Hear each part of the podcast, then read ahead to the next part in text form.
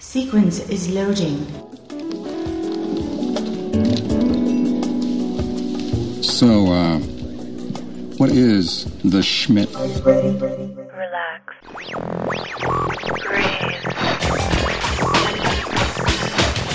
Enjoy. Denny Crane. All right, everybody. Lock and load.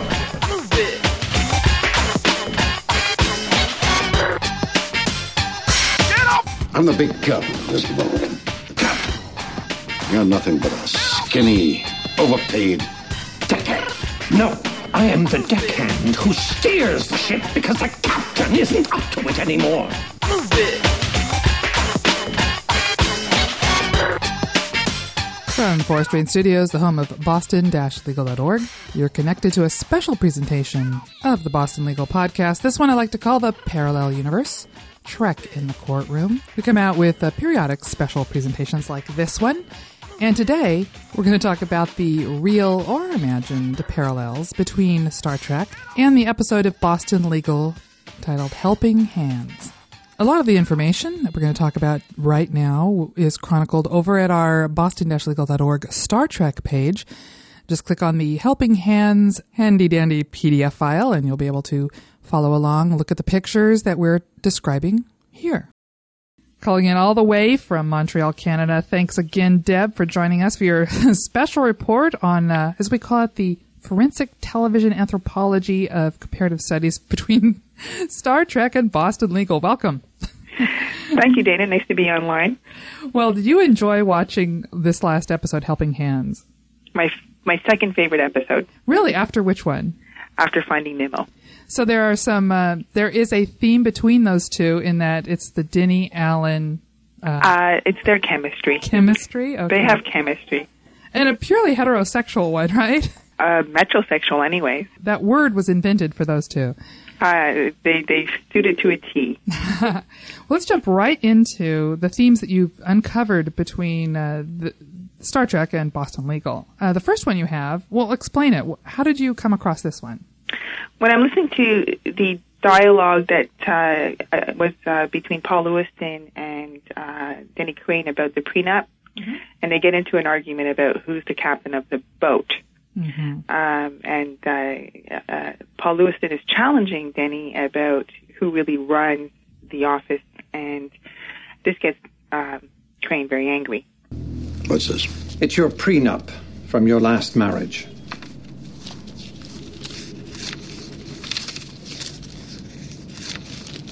It's hard to believe I was ever that young. I took the liberty of drawing up a new one with some addendums.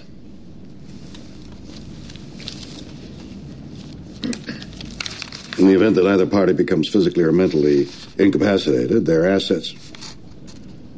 This isn't about protecting me, it's about protecting the firm. You've been through wives before, Denny. Five of them. This firm is the constant. We're the ones who are still here. And this does look after your best interests. You mean the best interests of the firm? Oh, for God's sake, Denny. Someone has to worry about this firm, and since you won't, I have to. Because you're a senior partner. Yet your name isn't on the door. Mine is. First name on the door. I'm not interested in getting into an historical argument with you. Why? Because I built this firm from the ground up? I care about what could happen to this firm now. Well, let me tell you what'll happen to this firm if Denny Crane left. It would dry up and blow away, and you with it. I'm the big gun in this boat. The captain. You're nothing but a skinny, overpaid deckhand. No, I am the deckhand who steers the ship because the captain isn't up to it anymore. Get out. Look over the new document, sign it, and get it back to me today. I'm not signing anything. And it, it was very reminiscent of the scene when um, Admiral Kirk uh, takes back the Enterprise after being away from the captain's chair for many years, and he actually takes the command away from um, Willard Decker and demotes him for the uh, mission. And they have this similar. He is similarly challenged by Captain Decker about the ability of uh, Captain Kirk to uh, run the ship. And which movie was this? That was the original movie. All right, the, Star the, Trek. the first movie that uh, kicked off uh, the uh, the nine movies that followed, or eight movies that followed afterwards. Now, unbelievably, you were able to zero in on a, a clip from that, which we can play right now. Let Go everybody ahead. see the similarities. Yes. Let's talk. Sure. Let me know when that backup's ready. I uh, All due respect, sir, I hope this isn't some kind of Starfleet pep talk. I'm really too busy. I'm taking over the center seat, Will. You're what? I'm replacing you as captain of the Enterprise. You'll stay on as executive officer. Temporary grade reduction to commander. You personally are assuming command? Yeah. May I ask why? My experience. Five years out there dealing with unknowns like this.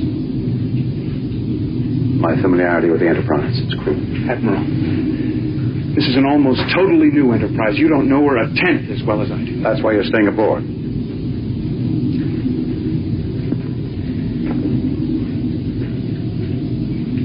I'm sorry. No, Admiral. I don't think you're sorry. Not one damn bit. I remember when you recommended me for this command. You told me how envious you were and how much you hoped you'd find a way to get a Starship Command again. Well, sir, it looks like you found a way. Report to the bridge, Commander. Immediately. Aye, sir. You underpaid deckhand. They were a mite calmer in this particular version than Lewiston and Denny yeah. Crane. There was that historical argument reference that Lewiston made that somehow he feels he sh- his name should have been on the door as well.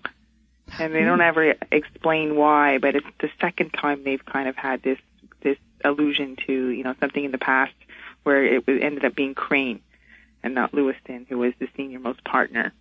And, or, and he's not even in the trilogy. You know, Poole is, and that's No.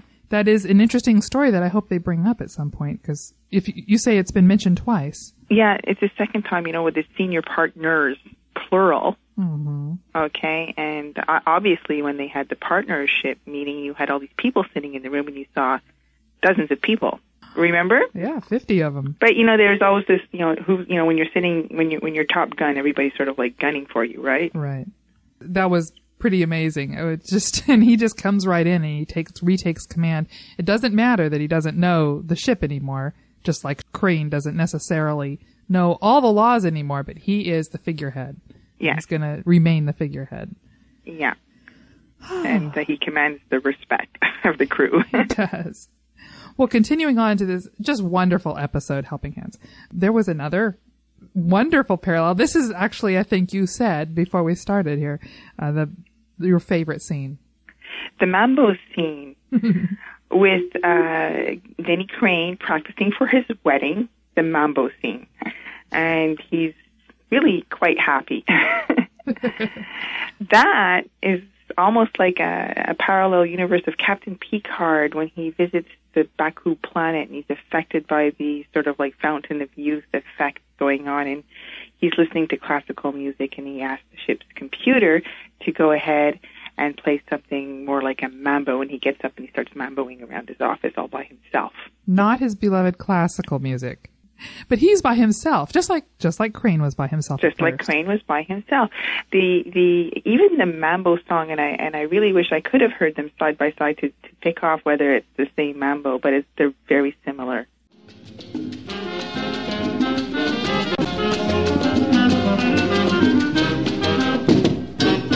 May I cut in? I'm practicing for my wedding. Come and join me. Why not?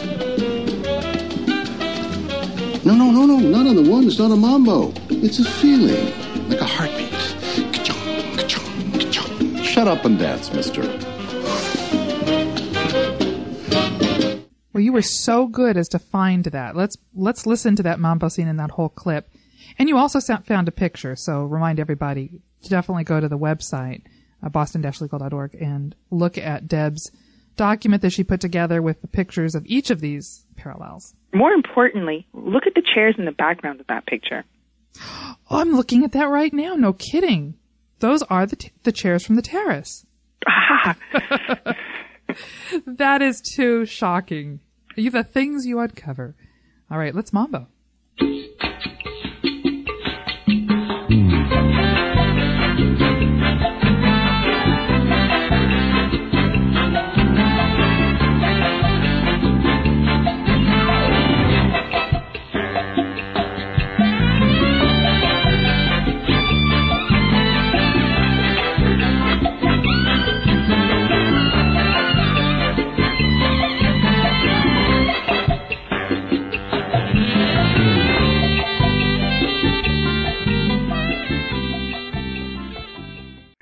Thank God nobody walks into my office because there's teeny stocking feet doing my mambo around the desk. Oh, I love it. That's Where- such happy music. Where was where was number one? Where was Data? They needed to come in and cut in, right? I have to go back because he is, yes, Picard does get interrupted in the middle of his mambo. Data does not dance with him, though. Oh, who, was it Data that came in? mm, not sure. I know you know. Now, what was the name of that particular mambo used in Star Trek Next Generation? Uh, did I Yes, that? Makeover Mambo by Alan. Makeover Mambo. That's right. And it's by Alan Silvestri. Another AS. Oh, that's true. Eh? Yeah. Uh, listen, you have another similarity that I was actually unaware of until I read this. Very good. Yeah, Star Trek alumni reference. so besides William Shatner and the Auberjonois, Joanne Ca- Cassidy, there was Kelly Connell, uh, who played the part of attorney John Hoberg uh, in Helping Hands. Now, remind Uh, me which attorney this was. Uh, he, he was. It wasn't uh, Frank Ginsburg, and it wasn't the um. What was the judge? Was it the one in the? Yeah, that's right. It was. It was the attorney opposing counsel to Denise Right. and, and Michael J. Fox's. That's right. And he appeared as well as a character called Sklar in a Voyager episode uh, called uh, Rise. Right. and and he he he uh, he has a very interesting death in that episode because he falls out of a, a sort of an airlock type device and plunges uh, through the atmosphere to his death. oh, he was a bad guy, yes, he was a bad guy. a murderer. He was he was a tragic bad guy. He you know didn't didn't intend to be a bad guy, but his experimental experiments and stuff like that ended up being on the wrong side of the dividing line between good and bad. Ah, he got carried away by the science of it. Yes, And and, uh, You have pictures of him, so this is great. He actually doesn't look as um, alien as some of the people on Star Trek. So he you looks can. fairly alien. He's got the big overhang eyebrows going. Yeah, he, he's got what we call the spoonhead effect. Okay. There was another similarity. I wish we had a soundbite for this, but I, I looked very hard for it, but it was uh, in the movie Generation. Chekov and Kirk are meeting some of the new crew members, and one of them was Sulu's daughter. Her name was uh, Demora, and she, she's taking over the helm, which used to be Captain Sulu's uh, spot in the original series. And Chekov looks at her and says, I was never that young. And Kirk says, No, you were younger. Kirk says a similar thing in that scene with uh, when when um, Paul Lewiston walks into his office with the prenup and says, "Here's your prenup from your last marriage." And Kirk looks at it and goes, "I was never that young." Denny, yes. Was, No, I'm sorry, Danny says, "I was never that young." was there a comeback from Lewiston to that? Not you were younger. no. It was Paul's episode as as much as anybody else's because he starts off with, "I'm not going to go through this again." And then, you know, you can see the tension just building up to the point where they are going to blow up. And then at the end of the day, there's the tickets to make it all better for the Knicks. Denny claimed he didn't alluded to the fact that he didn't remember ever having an argument with him, and then finally he just admitted, "You're gonna make me rehash this whole thing, or just to pretend I forgot?"